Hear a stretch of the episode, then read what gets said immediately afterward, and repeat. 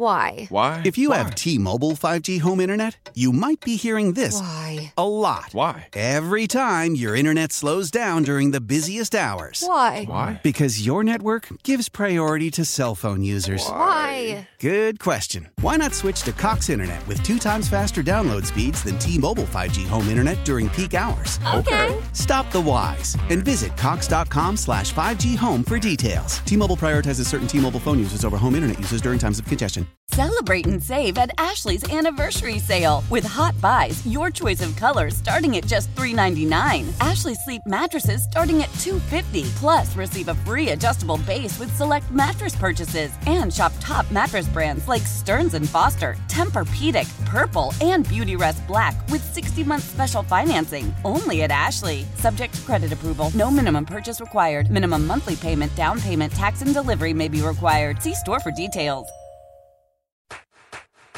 Now it's time for Inside the Clubhouse, a show dedicated to the Chicago baseball fan, featuring the best Chicago baseball conversation as well as the big MLB topics, along with the biggest names, greatest guests, and listener interaction. Starring Score Baseball insider Bruce Levine and Matt Spiegel. It all starts right here, right now on Sports Radio 670 The Score and 670thescore.com. Chicago's sports station, presented by Bet Rivers Sportsbook. On the 26th of December. Good morning, everyone. It is Inside the Clubhouse. I am Matt Spiegel. He is Bruce Levine. Good morning, Bruce. How are you, sir? Good morning, Matt. Happy holidays to you, your family, and certainly to all our listeners, as we hope you had a wonderful Christmas day and look forward to a safe and happy new year as we draw you close to the hot stove as we warm you up for baseball 2021, and part of that we'll be doing a bit of a review of 2020, and we want to get your thoughts always at 312-644-6767. Now, that's also the text line, and Matt will read all that is worthy to go on the air, and depending on his mood, once in a while, some things that shouldn't go on.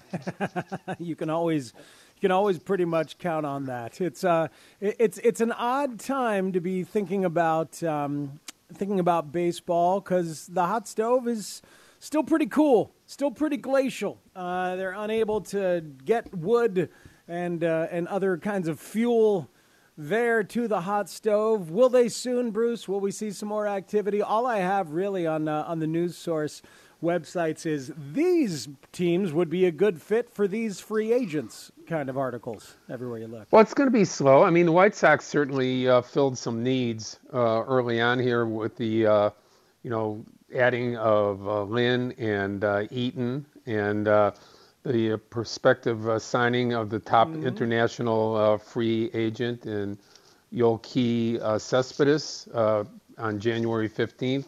Supposedly around $2 million, top 5 tool outfielder for the Chicago White Sox. So they've been busy. The Cubs have added some back-end players, such as Duffy and Irvin, an outfielder and an infielder that will solidify some positions at the back end, a little pitching here and there, but nothing of huge impact on the north side. And most of the teams, as you point out, Matt, not really lining it up right now, but I think the ability to predict when spring training will start, when players will be able to be inoculated, have the vaccine, and be available to play without fear of infecting each other from other people and themselves, I think that is a key as to when baseball is going to start. And getting around to the major point, why we might have a slow offseason as far as people spending and adding players to their team.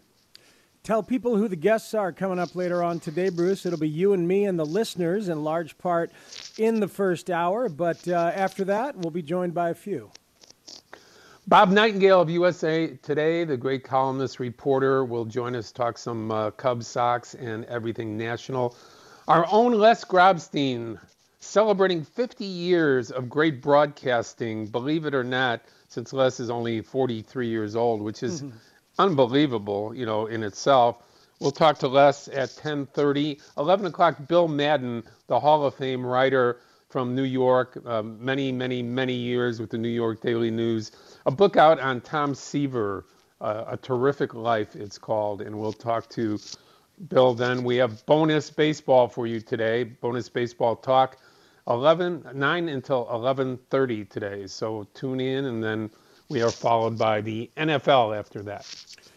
Yes, a crazy busy sports day. But we thought we'd start with looking back a little bit on 2020. Obviously, a horrific year in world history. I don't think it holds a candle to 1066 myself, Bruce, the year of the Norman Conquest and so many terrible things that happened. I remember that Freddie Norman, that left-handed pitcher, was something special. I didn't know it was that long ago. Oh yeah, I didn't know it was that long ago that he pitched, but I knew he was a solid left-hander out of Miami, Florida. Yeah, and the Conquest refers to his dominance over the National League Central, of course. Of course, So, but, a terrible year, and it'll be remembered for the pandemic and the effect it had on all of us. But amidst all of that, there was baseball. There was plenty of baseball and plenty of local baseball with some good stuff. I know I think of the highlights because I'm an optimistic person, and I try to think back on the good and hold on to it and appreciate it. There were obviously plenty of lowlights available too, but I'll forever think about this year, Bruce, as one, and I hope there are many more in our near future. But we went into this season, when eventually there was a season, with clear-eyed hopes for postseason possibilities for both teams. Really, both of them in different spaces in their life cycle, but certainly both with playoff aspirations, and they both played well for most of the season and ended up in those playoffs. Both went out quickly, but I hope we approach more opening days with that kind of double-edged optimism in a two-team town, and I'm not sure that we will right away. Well, it's going to be a while. Most people believe that baseball is telling teams to be ready for February spring training and be ready to go then, and talking about bubbles and different things like that may occur. The more realistic group is thinking that it might be a month later due to the pandemic and when people will be getting the vaccine. But that said, I think there'll be a lot to be optimistic about the Chicago White Sox from the get-go. There's no reason not to. With the Chicago Cubs, it's still wait and see as to what this team is going to be all about.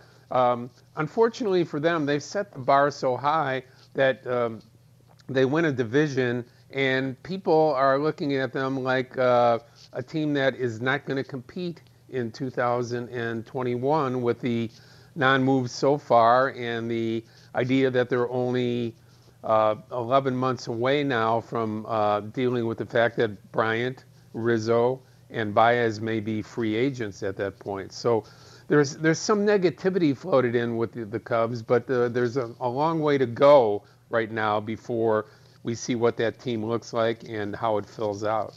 Do you, the stated perspective is a two-pronged approach of retooling and becoming a bit more efficient, but also trying to compete. They're gonna do that. They're gonna try and do both. Very difficult to try and do both, but I think that's what they're going to try and do. There's a third part. They're going to come up with a way to find world peace as well. All three things. I mean, it is so difficult. It is so difficult in sports, in baseball in particular, to really follow through on, trying to rebuild, retool, reshuffle, whatever you want to call it, adding young players to the mix that aren't quite there yet, Major League ready-wise, but they're almost to help you go forward and still try to win in that particular season. It's almost impossible these days, the way baseball kind of trends, when you see the White Sox and Padres, two of the top teams in baseball now, and see how long they had to be down for to be able to trade off veterans, to draft high, to get international free agents, to make trades that were viable. it's a tough process. And so watching the Cubs and hearing that they're going to try to do both, very difficult to comprehend. When they've had a few off seasons to try and do that kind of thing, a needle threading trade, and have not done it until now, up to now. And if they try to now, there's the added difficulty of the financial atmosphere of the entire game and the entire country, which makes it a little bit more difficult. But that's, you know, we'll have time to dissect and think about it over the course of the offseason. 312-644-6767. Let's look back on the year that was, Bruce, with some highlights. And I guess I will...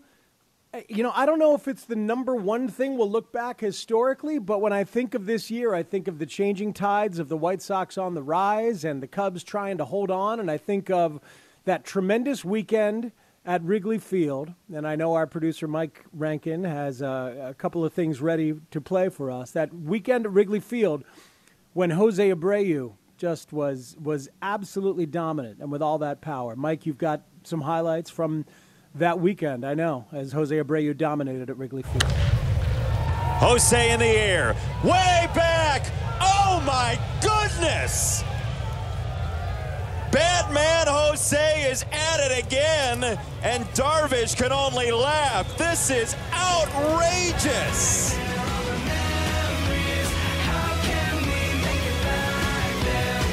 Nobody's here to watch, but everyone at home has their hearts in their throats.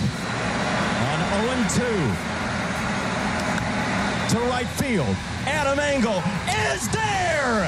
A no-hitter! The 19th in White Sox history! First pitch swing. In the air. Luis Robert makes the catch, and in a year when so many of us have had to be apart, we all will journey together into October with the White Sox. For the first time in 12 years, the Sox are going to the playoffs.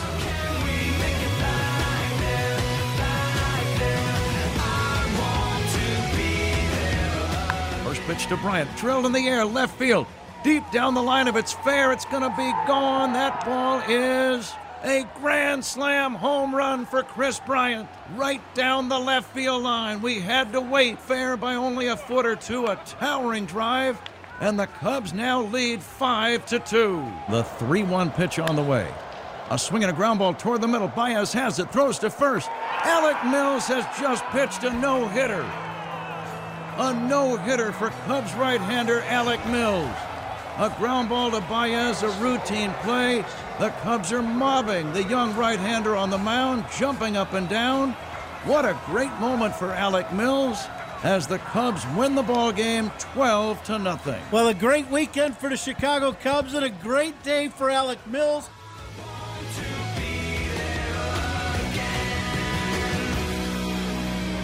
Many of you are aware that I'd always planned to be with the Cubs for about 10 years. Because of that, Tom and I had been in communication for the last several years about a possible transition and trying to figure out a way to execute a transition that would be best for the Cubs, put the organization in the best possible position, and also be good for me. And the communication was something I really appreciate. It was so well done. Tom, you know, looking out for me and my interests, and I was trying always to focus on the best interests of the Cubs, and it couldn't have been more amicable, and I really appreciate the way that was handled. Jed is his own man. He's been a loyal and outstanding right-hand man, but he has his own opinions, his own perspective, his own leadership style. He really, truly does not need me over his shoulder this next year while we finish off a transition that in a lot of respects has been years in the making. So he's going to do an outstanding job. He deserves this opportunity, and the Cubs are lucky to have him. Special thank you from that group to Jed, to Jason McLeod, to Matt Dorey, and to others who left great jobs in baseball to follow me here. Thank you for that special trust you placed in me, and I'm so glad that things have gone so well for you here and that you ultimately triumphed. Your trust means the world to me. Thank you. It's a nice job by Mike Rankin putting all those things together, Bruce Levine. A lot of stuff in there with some highlights. And then that memorable moment of Theo Epstein stepping away in the middle of November. And we'll continue on talking about some other of the highlights here, including right now. But in our next segment, we'll talk a little bit about Tony La Russa and his shocking entrance into Chicago White Sox baseball once again after 35 years. But Matt, what stands out to you as your highlight for the year? If you're held to the wall and we're saying one, which is it?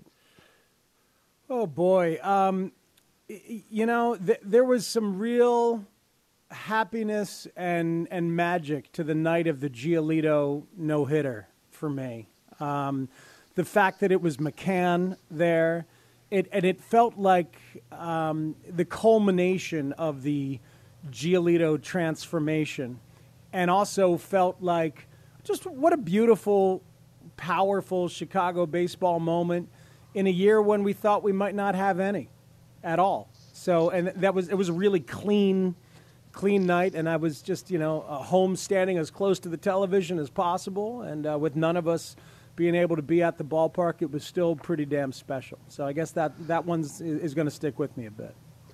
I'm going to cheat and do two. One of them, number one, is going to be the White Sox clinching on a Thursday afternoon, the first American League team to clinch a playoff spot after 12 years of not going to the playoffs, after many years of finishing under 500. So I look at that as the White Sox highlight. For the Cub highlight, it came early. And it came in game number 3 for the Chicago Cubs when the new manager, David Ross, went out and took out his friend and top pitcher for the Cubs over the last 5 years, John Lester, and really established himself right then and there as, hey, you're throwing great, and hey, you got a shutout, but it's time for you to come out of the ball game.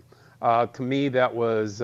that was the, you know, sign that David Ross had taken over command of the Chicago Cubs and was no longer just a friend of the players, but the manager of the team.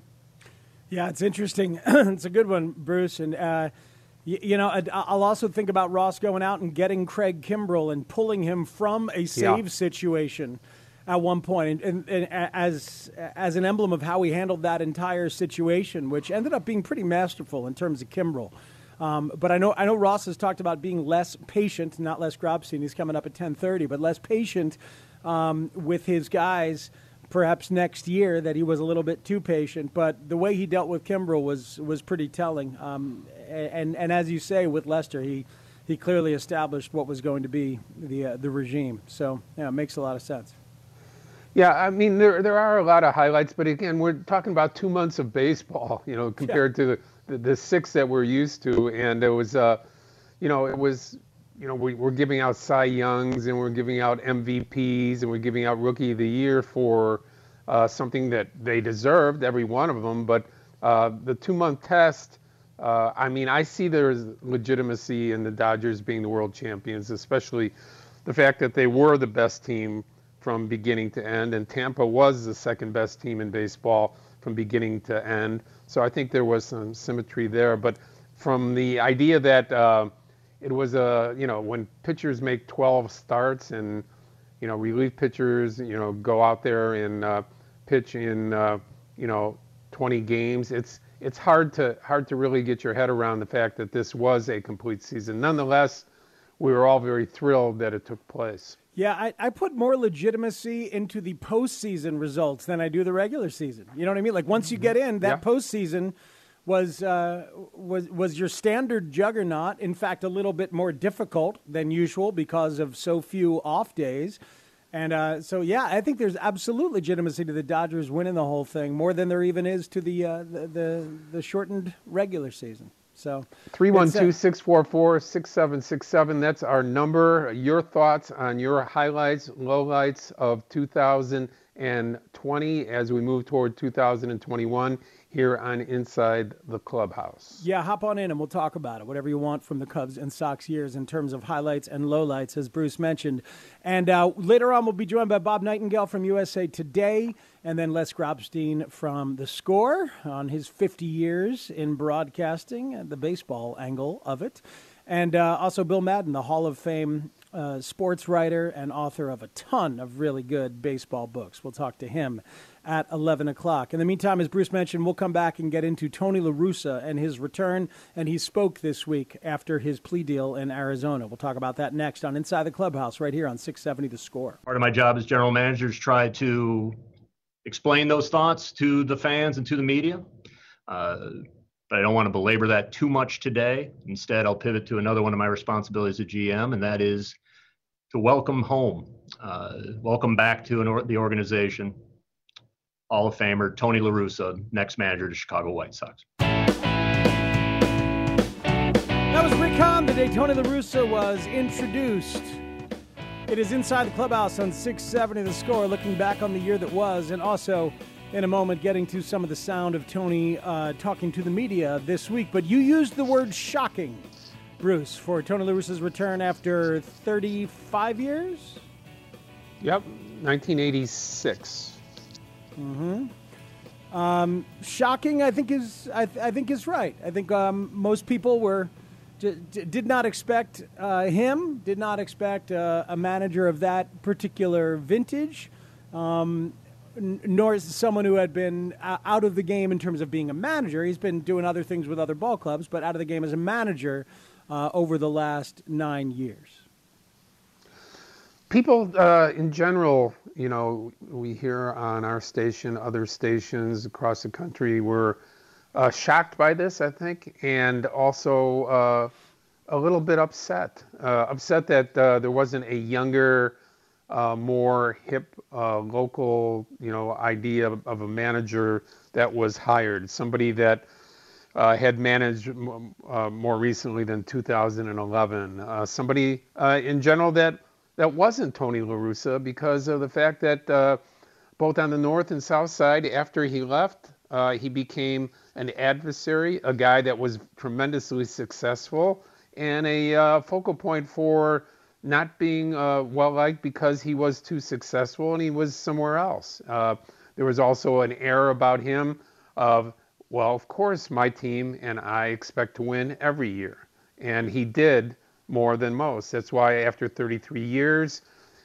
he became a Hall of Fame manager, but continued his zest for the game and wanting to be a part of it. And here he is, the manager of your Chicago White Sox moving forward. And there was also the fact that Rick Hahn was given so much power over these last 5 years to instill his image, and this one did not seem to fit his image. And on that day when Rick was introducing him, there seemed to be a level of discomfort for Rick because, you know, as guests would say in the following few days, and people would say, I remember Paul Konerko saying it so well, the golden rule, you know, he who has the gold make the rules. So Jerry had his guy, and that's who the manager is. But it's been a process for a lot of people to, you know, think about it, wrap their heads around it, and get comfortable with it if you're a White Sox fan, and if you're not, to just sort of, you know, wrap yourself around the realities of it. And then Tony spoke to the media this week, right, for the first time since that day. Spoke to the Chicago media after pleading guilty to a reckless driving charge in Arizona. Right, Bruce? He avoids jail time as 1 day of house arrest and some other penalties, 20 hours of alcohol course that he took and several hours of community service that have to be served as well. And having to talk to the Chicago media. Oh, that's the worst. I mean, my God. I think you asked the first question, if memory serves. I mean, that's a tough sentence right there for Tony. But let's listen to Tony a little bit as he talked about the team supporting him and how he is excited to manage the White Sox. I do appreciate the support I've received from everyone in the organization, including the players. I know I need to prove myself, and that's both on and off the field.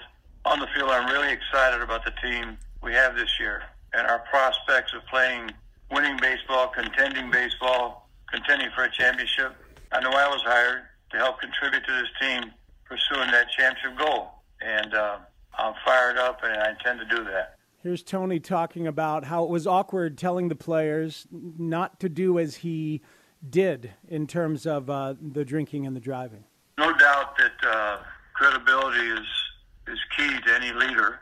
And what I would point to is, if you're talking about the issue of having some drinks and getting behind the wheel, that I can speak from experience about what a huge mistake that is, and how painful the consequences are. And I think you always look at it when you with the team, you look at it personally and professionally. This is personal, and not only that, but you know, there's other things in your life that that I can speak to on a positive basis. This is a very negative one, and unfortunately, I can speak with experience. The other things we're going to concentrate on are the professional things that happen with our team and how we get ready to play and compete. And with that, you know, I don't feel any restraints.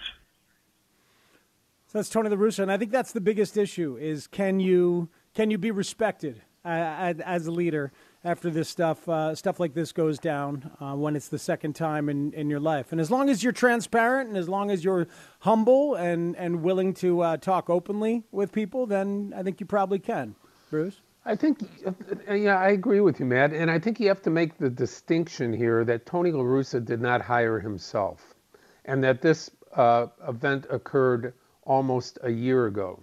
So from that perspective, remember that the White Sox hired Tony La Russa with the knowledge that this was coming up and this was going to have to be dealt with. And Tony accepted this job knowing that he would have to deal with whatever the law said he was guilty of, and the fact that he would have to talk about this. So if there was any hesitation, and I know there was a time where Tony waited for at least a week or 10 days after this job was offered to him to make sure that all these things were going to be acceptable and handleable for him at this point in time. He knew that he was going to have to go through this once he accepted the job. Jerry Reinsdorf knew that the organization and Tony were going to have to go through this when he offered him the job. So that's a distinction I think you have to make when you analyze whether he is the right guy for the job, or should he have the job. This was already analyzed by Jerry and by Tony before the offer and the acceptance took place. Yeah, so they knew this level of discomfort was coming. They knew that this kind of stuff was coming. And expect, you know, if there are games and if there's winning, then most people will look past all this stuff. It'll be it's similar in a way to Cub fans looking past the indiscretions of Aroldis Chapman. That and you know, that year was uncomfortable. That year was frankly uncomfortable for a lot of people to root for Aroldis Chapman, but you did it, and it was and you're thankful for his contributions to the franchise. And I'm not saying Tony is the same right level of human or anything right like that, but I'm just saying that your discomfort as a fan sometimes is something you have to deal with. Well, and again, that kind of shows the hypocrisy of all of us when we look at sports heroes and we want the best for our teams, but we have to accept the human element of what they do off the field, and whether or not in this day and age, especially with social media, that you can handle it, you can accept it, and you can move on from it. Because in the court of public opinion, you know, this was unacceptable for Tony La Russa to have a second alcohol-related incident occur in 14 years, and that he is setting an example for a young, talented team. In some ways, it's incongruent because of the fact that we don't personally get involved with individuals and their conduct off of the field and how they comport themselves unless they go off the track. This is a little more from Tony talking about the mistake that he's made and how he'll have to prove himself on and off the field. When this hit, immediately after that, you know, it's a serious downer, and fans should be concerned because it's a mistake that is totally avoidable. And I'm pleased that I'm having a chance to talk publicly about the anger that I feel for myself for making that mistake. I know how serious, when you have a drink and you decide to drive, what a mistake, how serious that mistake is. And as I said in my statement, I mean, there hasn't been a day since February, and even when it became public, that I haven't been upset myself and feel tremendous remorse and regret. And I think about the effect on the people that I know, my family, friends. I mentioned the fans, but it all comes together. So I know it's the negative effect that my goal right now is to prove. Before it was proving myself on the field. Now it's obvious I have to prove myself off the field as well. Man, it's heavy stuff. It's heavy stuff for a 76-year-old man to have to deal with and to choose to deal with. I understand the hesitancy to take the job, don't you? And you got to come out, and now you got to prove yourself again on and off the field as a human. This is not the first time that an executive, baseball executive, has dealt with alcohol issues and survived. You can go back and look at spousal events that occurred with Bobby Cox probably about 10 or 12 years ago. You go back and see Gene Michael, the general manager of the Yankees, having alcohol related. There's numerous front office people that have been never identified that have had alcohol related incidents and DUIs that were still able to keep their jobs. So this is one more, but with social media being what it is right now, and the fact that everybody wants perfection with their people that are in sports, it stands out even more. And there's no way I'm apologizing for Tony La Russa here. I am not. Anytime you get behind a wheel of a car and you have alcohol that's more than you should have, you shouldn't be there, and that's just it, so hopefully Tony will not have incidents again, and he'll be able to move on and be the manager of the Chicago White Sox without incident. Some texters are getting in at 312-644-6767. Did anyone ask Tony if he has stopped drinking? He said that he doesn't have a drinking problem. He addressed that and said that he will not be drinking if he is ever going to be driving. And if he is drinking, he will have a driver. So maybe there'll be a designated driver within the organization or something like that. But that part was addressed on the personal issue during the Zoom conference. It is Matt Spiegel and Bruce Levine here on Inside the Club. Oh, yeah, I keep forgetting Bruce. I'm sorry. You try not to. We'll come back on 670 Score. I want to ask you about a transaction that took place this week and how it might affect the trade market for the Chicago Cubs. Didn't involve them, but it sure got me thinking about them. We'll discuss that, among other things. And Bob Nightingale, top of the hour on the Cubs, Sox, and national baseball news. Your thoughts always welcome at 312-644-6767 on Inside the Clubhouse on the Score. Hader's pitch on the way to Hayward. Swung on, hit in the air, right center field and deep. Back toward the wall. It's got a chance. That ball is gone for a home run. Jason Hayward, a three-run homer, and the Cubs lead 3-2. Can you believe it? It doesn't happen. You don't homer off Josh Hader if you're a lefty, Bruce Levine, but Jason Hayward did. I think it was, 17 innings they hadn't scored a run, and there was... there was a level of dominance from Josh Hader against the Cubs, against lefties, and Jason Hayward did the deed. That was pretty great that evening. Absolutely. Yeah, it was one of the fun moments for the Cubs during 2020, a year where they won the division, yet the concentrations appeared to be more on the Chicago White Sox, don't you think? Yes. As strong as the Cubs came out, and remember, they were the best team in baseball the first 2 weeks. They started 13-3 and basically won their division in those 2 weeks. The rest of the way, they were an under 500 team. So from that perspective, it was over in that division, even though four teams made it to the playoffs unbelievably out of the Central Division last year. And the concentration was more on the upstart Chicago White Sox. Yeah, no, I absolutely, because there's nothing quite as exciting in all of sports as when you know your team is next. And the White Sox have had that feeling of next and on the come for a couple of years here. And to have it all come together along with the excitement of Luis Robert and the arrival of Dallas Keuchel and all these pieces, Abreu playing the best baseball of his life that culminated in an MVP award.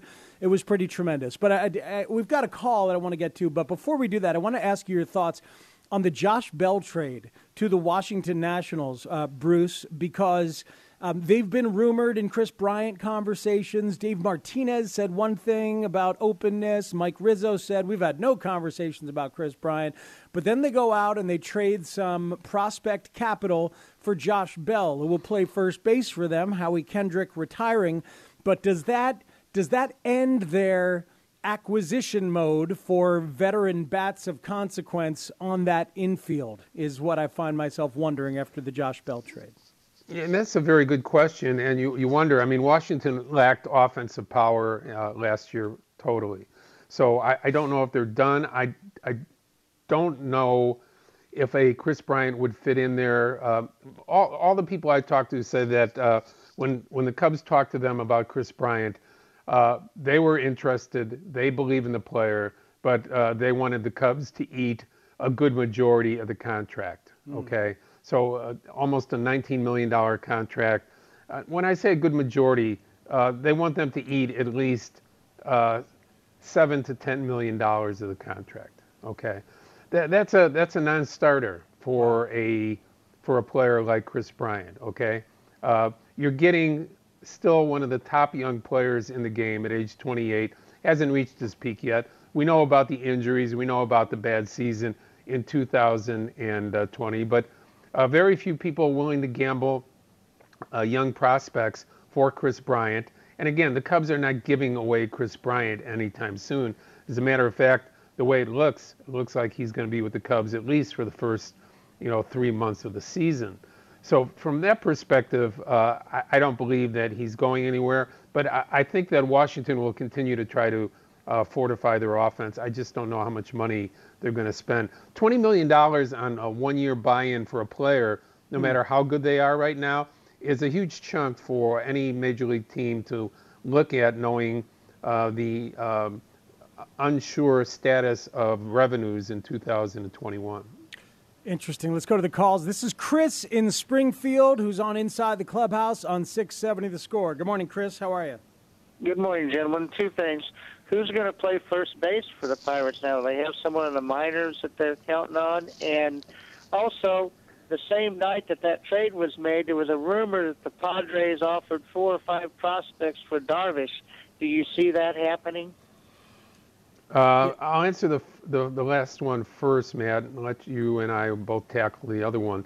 I will give you a lot of background. We don't have the time in this segment on the interests of the Padres, A.J. Preller, and Yu Darvish, but we will talk about their relationship and where that connection is off the field as well. I think the Cubs will listen to any player. I think that Yu Darvish would be a big part of 2021, but we still do not know whether it's 2022, 23, 24 that are more important to the Cubs going into this year than 2021. That may anger Cub fans saying, well, we want to win again with these players, but what is realistic? What is the best way to go about making the Chicago Cubs a championship caliber team once again? Certainly we know they won the division this year, but nobody looked at them as the best team in baseball. Well, that's interesting. Yeah, in terms of the time horizon, Jed Hoyer with a 5-year deal. So he's got time and some leash in terms of reshaping the organization as he must. But we've got a minute or two, Bruce. Trading Darvish is a shocker for Cub fans to think about. But if no one is going to acquire Chris Bryant's $20 million without asking the Cubs to eat half of it, how necessary is it to get money off the books? Darvish, I think, would be about 23 for this year. I think it's right. It's 3 years, around $70 million, I believe, is what's left on the deal at this point. I was told during the week, on the air by John Paul Morosi, who had some of the story, that the Cubs' willingness to trade Yu Darvish is directly tied to their potential inability to trade Chris Bryant. Do you believe that in terms of the finances? No, I do not. I don't believe they're driven to get rid of the money. I believe they're driven to get better by, if they have to trade a top player, getting top value back. Okay, so I think there's two things here. Sure, they're making a lot of money, but I don't think that's a driving force. What's the driving force is being able to get back top talent for top talent. And if the Cubs can get back top talent for Chris Bryant and they think it's worthy of a deal, they'll make that trade. If they can get back top talent, and we're talking about two outstanding young pitchers, a position player that they can project to be in the major leagues, all of this would have to be there for the Cubs to make a trade for Yu Darvish. They are not giving away players. They are not in the mode of saying, we want to get rid of the money, therefore we're giving you something and we expect nothing in return. That is just not going to happen, okay? The Cub ownership, Jed Hoyer, the baseball top executive, they have too much respect for Cub fans and what they expect and what is expected of them in the future to just give away people to save money. That's just not going to happen. Interesting. So when you say top talent, you mean young talent, and you got a little more specific there, not just restocking the farm system, but at least one player, maybe two, who could be plugged into the major league roster right away. That's kind of thread the needle trade that we're talking about, right? Absolutely. And it goes back to your initial point about trying to compete for a championship and rebuild at the same time. Nobody did it better than the Yankees in 2016 when they traded Chapman. And they traded Miller to the Indians and got a cachet of young players back, including an all-star in Torres from the Cubs for Chapman, and then re-signing Chapman again after that season. So it can be done. Very difficult, more difficult when you don't have a lot of players coming through your system right now to help your major league team.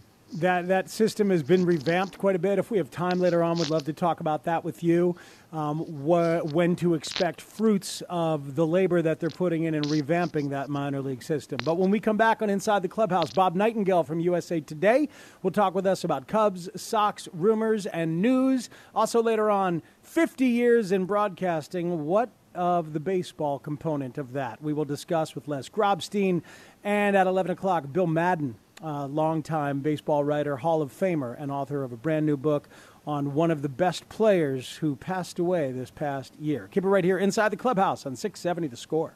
Why? Why? If you have T-Mobile 5G home internet, you might be hearing this a lot. Why? Every time your internet slows down during the busiest hours. Why? Because your network gives priority to cell phone users. Why? Good question. Why not switch to Cox Internet with 2 times faster download speeds than T-Mobile 5G home internet during peak hours? Okay. Stop the whys and visit cox.com/5G home for details. T-Mobile prioritizes certain T-Mobile phone users over home internet users during times of congestion. Celebrate and save at Ashley's Anniversary Sale. With Hot Buys, your choice of colors starting at just $3.99. Ashley Sleep mattresses starting at $2.50. Plus, receive a free adjustable base with select mattress purchases. And shop top mattress brands like Stearns and Foster, Tempur-Pedic, Purple, and Beautyrest Black with 60-month special financing only at Ashley. Subject to credit approval. No minimum purchase required. Minimum monthly payment, down payment, tax, and delivery may be required. See store for details.